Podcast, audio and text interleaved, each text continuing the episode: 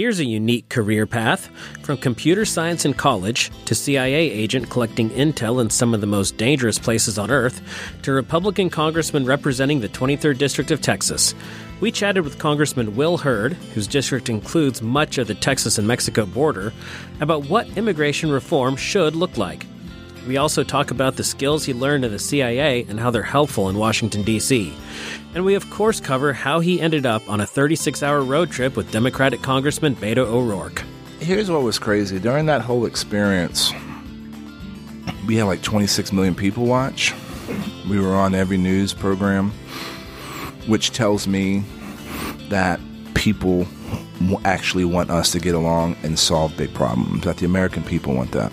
Congressman Hurd also takes us into his world, giving us behind the scenes details about life as a lawmaker in the United States. I'm Andrew Kaufman, and this is The Strategist, presented by the George W. Bush Institute. What happens when you cross the 43rd president, late night sketch comedy, and compelling conversation? The Strategist, a podcast born from the word strategery, which was coined by SNL and embraced by the George W. Bush administration. We highlight the American spirit of leadership and compassion through thought provoking conversations. And we're reminded that the most effective leaders are the ones who laugh.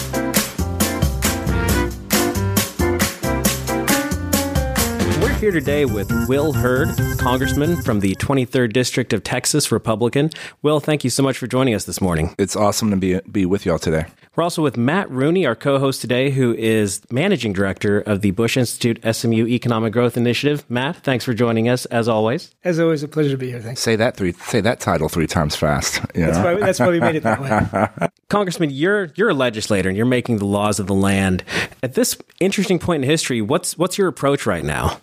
Look, my approach now is the same way it's always been. Um, you know, agree with people when I agree with them, disagree when I disagree. Um, the only way you get big things done is if you do it together. And so I've gotten 14 pieces of legislation signed into law. That's under a Democratic president and a Republican president. I'm a Republican uh, legislator, and the only way I've gotten that many piece of legislation signed into law is by working together. And I actually believe we way more unites us than divides us. And so that's the strategy I've had since I've been in Congress and now for four and a half years. And that's the, the strategy I'm going to continue. You know, Congressman, if you don't mind my asking, um, I think it's safe to say that Texas A&M to the intelligence community to Congress is a kind of a unique career path. uh, what what sent you down that path? Well, I thought I was going to be a programmer at IBM. And I, I, grew up in San Antonio, and I had an internship at, at, Southwest Research Institute. And I was working for a female engineer who was like a leader in robotics and loved it, and decided to pursue computer science in high school. And I went to A and M. Um, I was supposed to go to Stanford, but I decided to go to A and M after being on campus. I, I fell in love with it, and I had never been outside of Texas and I'm walking across my, the the the campus um, for um, one afternoon, and I see a sign that says "Take two journalism classes in Mexico City for four hundred and twenty five dollars," and I had four hundred and fifty bucks in my bank account, so I go to Mexico. It was a sign. It was a sign. I fell in love being in, in another culture. I fell in love seeing things I'd only read about in books, and I added international studies as a minor. And in my first class, I had a guest lecturer who was this former CIA tough guy, and he told the most amazing stories. And I done, I did something the next day after hearing him that I hadn't done at that point in my college career. I went to a professor's office and knocked on the door, and that began our, a, a friendship, and that began my interest in the CIA. And so I went in right after right after I graduated, and so. I was the dude in the back alleys at four o'clock in the morning collecting intelligence on threats to the homeland. Um, it was, you know, being in, in dangerous places, trying to stop bad guys from doing bad things in our homeland. And in addition to collecting intelligence, I had to brief members of Congress. And to be frank, I was pretty shocked by the caliber of our elected officials. And I thought I could help the intelligence community in a different way. And I had some friends that ran races and put the idea of the 23rd district in my head, which is basically where I grew up. And I decided to run for Congress. I left a job I loved. Um, I did two years in, in training um, at what I used to call the super secret CIA training facility called the Farm. Now it's on Google Maps. Um, you know, I always wish that was a joke, right? It truly is. And, and then two years in India, two years Pakistan, two years New York City doing interagency work, year and a half in Afghanistan. And so I left Afghanistan, moved back to my hometown, ran for office, and lost an election by like 700 votes. Glad I don't tell that story anymore. Um, but it, but it but it gave me an opportunity to go in the private sector, and then I ran again and, and was successful. So, if I could ask a follow up, um, at least in the popular imagination, uh, CIA is the opposite of bureaucratic. It's the opposite of process. yeah. It's cut to the chase. It's oh. get you know take not even take the hill. It's mm. it's steal the stuff. Uh, Congress is the epitome of process.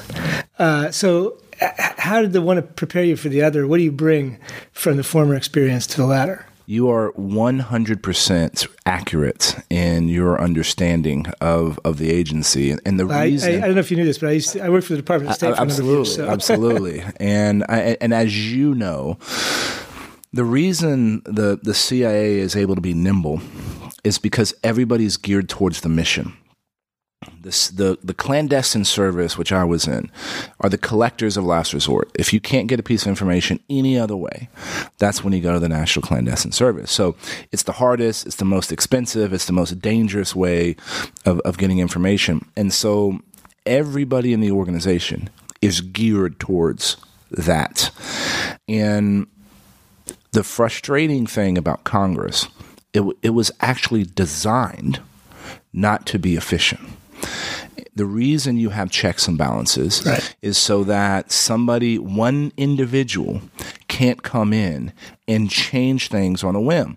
So that's that's actually a good thing. It's frustrating, um, but for me.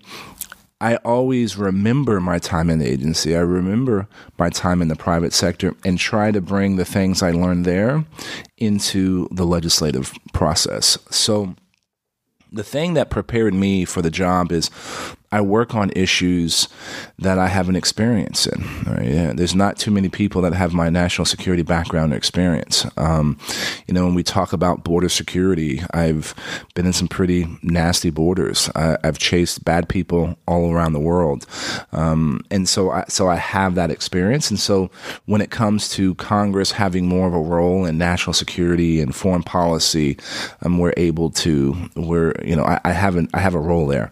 Um, I also also the training as a professional intelligence officer, and, and I would expend, I would, I would also say our diplomatic corps. What we learn is how to ask really good questions. What we learn is how to get the right information from the right people to inform a particular decision, and and that is that's the role of an individual member of Congress. There are so many issues that you have to deal with in the course of a day, course of a week and knowing how to gather that information, talk to the right stakeholders in order to formulate some kind of final position. And that's another thing that I've tried to do, and that's something that I've I've um, had my my team work on. And that's why i think we've been able to be successful in so many areas is because you know seek to understand before being understood. And um, that's one of the reasons why uh, all the issues that impact my district i take that approach well, and one of the big issues that's impacting your district is, of course, the immigration issue, which is what we're here this morning to talk about. You're here for our naturalization ceremony that's being hosted by the Bush Institute. If you if you were in a vacuum and you could just write an immigration bill um, and you're with your pen this morning, what would that bill look like? It would be a market based system that was based on need, and you were it was so streamlined that it didn't take nine months to process a visa. Right? Um, it's that it's that simple.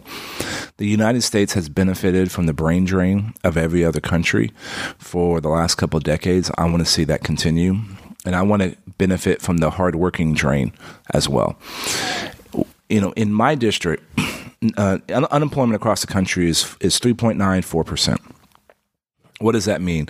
No matter what industry, agriculture or artificial intelligence, you need people. The thing that will stall our economy is the lack of a workforce to take advantage of opportunities. That's why we should be able to streamline our, our, our, our immigration. And, and when I say streamline, it starts with DACA. These are 1.2 million kids I shouldn't say kids, young men and women that have only known the United States of America as their home. They were brought here through no fault of their own. They were brought here by their parents. They have all they all have if if someone is a potential DACA recipient, it means they have a clean record. It means they've gone through high school. It means they're either uh, pursuing college or been working for 80% of the time that they've been out of school or they want to go in the military these these these kids have uh, already contributing to our culture, our economy, our society. They're Americans. We should make it permanent, right? And we should have a legislative, a, pro- a proper legislative fix. So that's DACA. You can also add TPS into this. TPS is temporary protected status. These are people where there was a natural disaster in a country and they got a legal visa to come to the United States. Now, the first letter in this uh, visa category is temporary. It was only supposed to be temporary. Many people have been here for a couple of decades. But they're paying. They've been paying taxes. They've been paying into Social Security. Uh, if you look at, I think Texas has about fifty thousand TPS. Many of them are in Houston, and many of those folks are in construction. So they're rebuilding Houston still from from Hurricane Harvey, and we're talking about kicking them out of the country. That makes no sense. Um, and so, oh, and by the way, there's not thousands of people that are waiting to get construction jobs that can be tapped in to, to come in and work. So, so those those are the two areas that we should be able to to f- sort out quickly. If you also streamline immigration so that people that need workers can get them, you relieve the pressure on the border for our men and women in Border Patrol to actually go after the stuff that's happening illegally. $67 billion worth of illegal drugs coming into our country. Uh, you do have kingpin human smugglers that are trying to bring back people into our country. So when you when you take away um, or, or, when you when you make it easier for border patrol to st- to focus on the bad apples, it's going to improve security of our country. So, and I can get into every little detail. Uh, another thing that's happening. It's something, the number is like 75% of kids that are in graduate programs at American universities in STEM, science, technology, engineering, and math, are foreign born. So, one, we need to make sure more kids that grow up in the United States are taking STEM going to STEM careers. That's number one. But number two, a lot of those people that we are educating here in the United States of America would love to stay in the United States of America, start businesses in the United States of America, contribute to great businesses that are already here yet a lot of them can't stay here. That's crazy. Um, and so, so being able to streamline that process um, would be would be a, a hallmark of of our plan. So, uh, why is it so hard? Because everything you just said makes total sense. Mm-hmm. Uh, I've said many of those things not as eloquently, of course, myself. I've heard them said. Uh, President Bush has been committed to that proposition for 15 years, 20 years. Why is it so hard? It's hard because it's political, right? If, if you know the thing I've learned, most of the technical fixes to the problems we deal with are quite easy. However, what I just explained can't fit in 280 characters in a tweet. It takes time to explain it. It takes time to set up the problem. It takes time to explain the second and third order effects of certain decisions.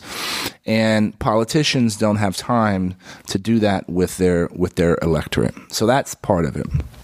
There is one part that of folks, and that's on my side of the aisle, who don't want to that want to see a decrease, a net decrease in immigration coming into our to our country.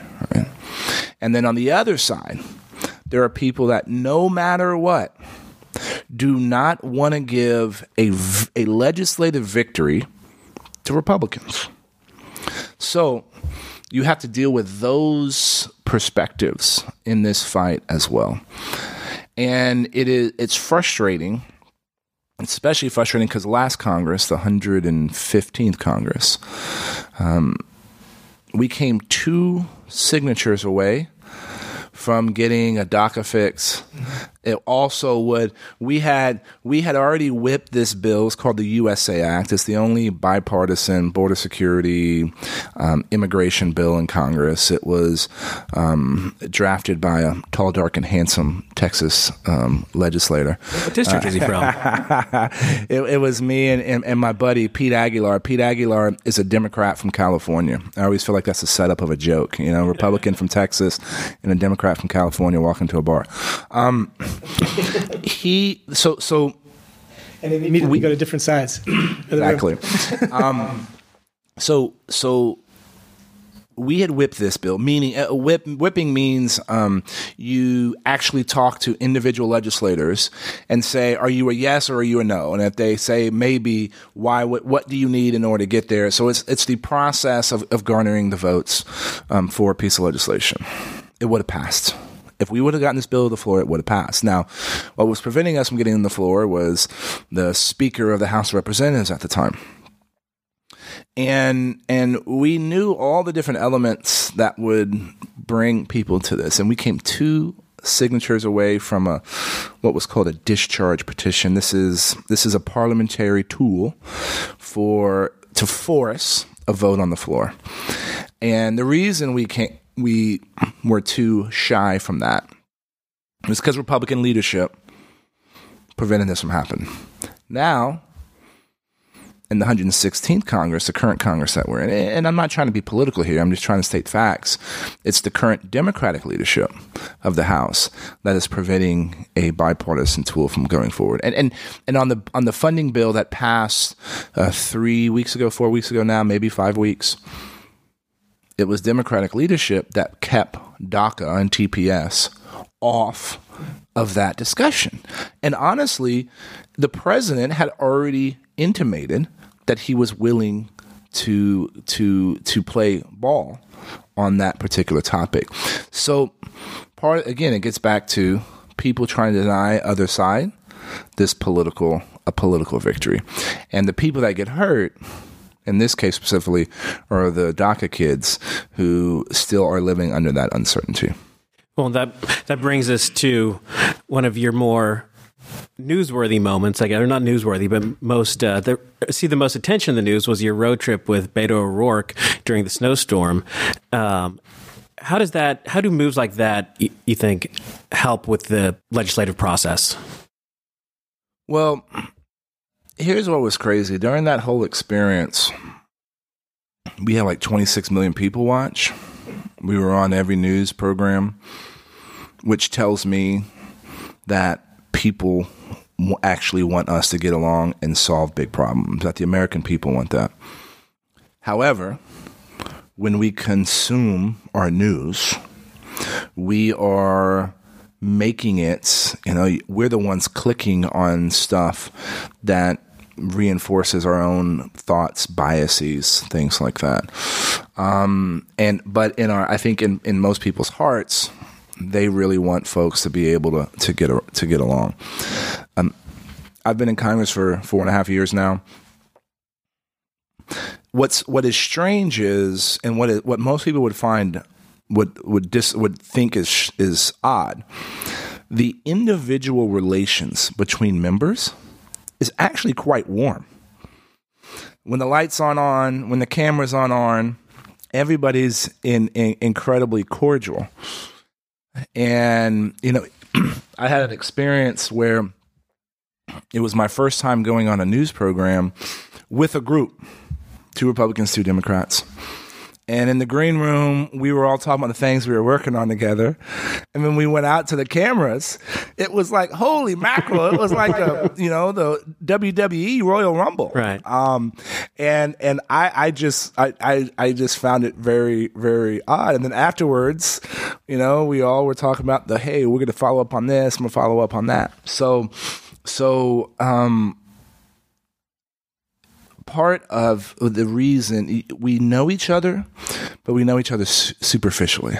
And when and during the road trip, what would happen is, so it was a, so it was a thirty six hour trip from San Antonio to Washington D.C.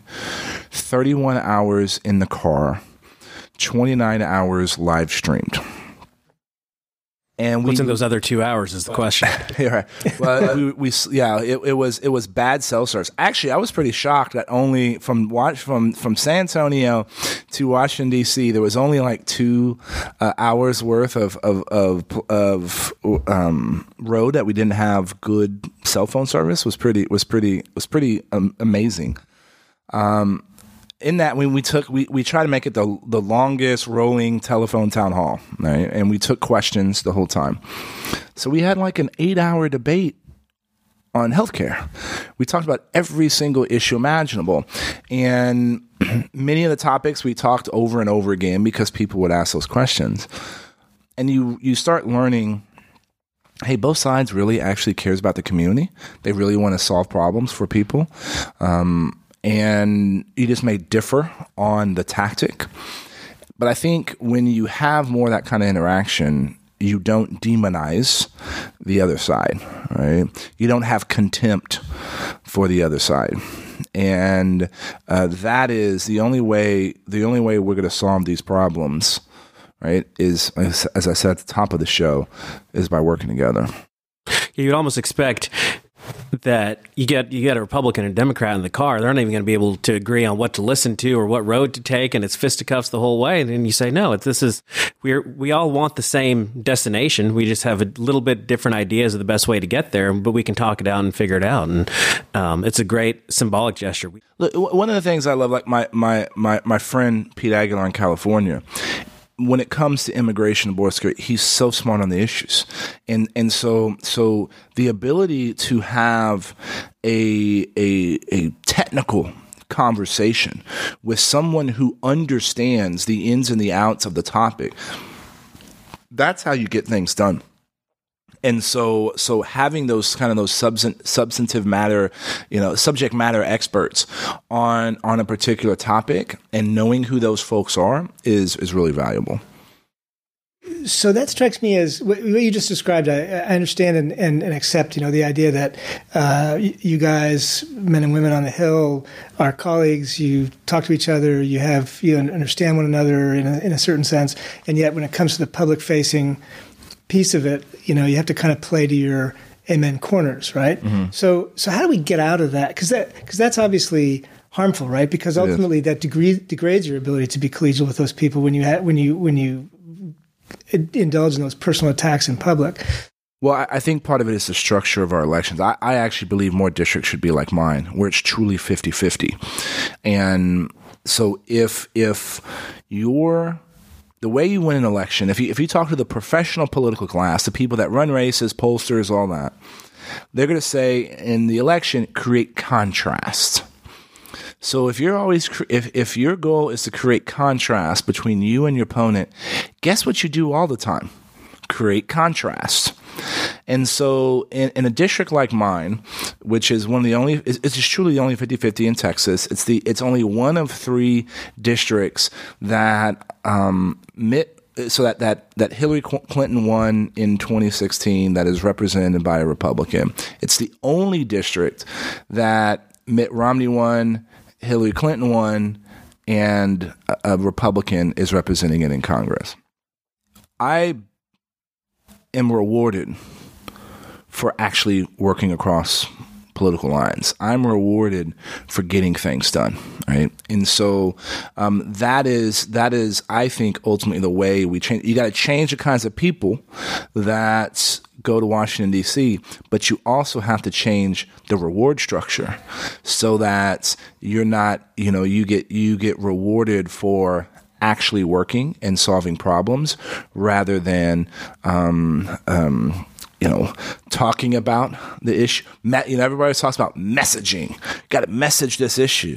And I'm always like, hey, here's a novel idea. How about you actually do something and then go tell everybody what you did? You know, that's a little bit better way of, of getting things done. So I think, and, and that's hard to do that because ultimately the various, the states are the ones that decide how um, political lines are drawn. I guess we can, we're running out of time, so we can close with one final question that we love to ask our guests, and that's what as a nation are we not talking about enough that we should be talking about? 5G. And, and here's why I say that. The reason Google, Amazon, um, Facebook, Twitter are American companies is because the 4G infrastructure in America was best in the world. So all that wealth was created was called the you know the the applications that went on top of 4G was created in the United States. China recognized that. And that's why they made a decision to be the world's leader in 5G because they don't necessarily want to be the leader in 5G. They want all those companies that are going to own the 5G space to be Chinese companies. So, what does 5G get us? If anybody's ever downloaded a movie, like a 4K movie on their phone, takes a while. With 5G, you'll be able to do it in literally under a second. 5G does something where it allows a device to stay connected to the network longer than when you have on 4G, which allows you to do things like truly wide area autonomous vehicles. It allows you to do things like smart cities. Um, and so all that future, all those future companies are going to be built on the back of 5G. A company called Huawei, it's in the news quite often. Cheapest and best technology. Guess what? There are no US competitors to the devices that you need to create a 5G network. All you have is Nokia, Samsung, and um, uh, Ericsson. So we need to make sure that the 5G build out in our in our cities that we go faster because that is going to be the test bed where all these new companies that are going to be the billion dollar companies can come and develop their widget or their their service um, and whoever and why does this matter the future economy will be based on this type of technology, and I want it to be based in the United States of America. I also want the uh, uh, uh, the way it's built and the rules of how it's used to be used to be done by freedom loving Western liberal democracies. Because China is not developing facial recognition to make it easier to buy groceries in the grocery store. Right. They're using it in order to, to to commit. The Chinese government is doing it in order to continue to commit human rights abuses against their population. So it's a very technical issue, but it really that means our kids have to learn you know these technologies in the future are a, it is an existential threat to our economy that's what you get when you have a computer science. Uh, Maybe I'm biased. saying I'm biased. You know, you're saying I'm biased. Yeah. No, as a, as a, fellow computer science graduate, that's that's where the solutions start. Uh, Congressman Hurd, thank you so much for the time this morning. We really appreciate you spending a few minutes with us. My pleasure. You enjoyed today's episode and would like to help us spread the word about the Strategist, please give us a five star review and tell your friends to subscribe. We're available on Apple Podcasts, Spotify, and all the major listening apps. If you're tuning in on a smartphone, tap or swipe over the cover art. You'll find episode notes with helpful information and details you may have missed. The Strategist was produced by Ioana Pappas at the George W. Bush Institute in Dallas, Texas. Thank you for listening.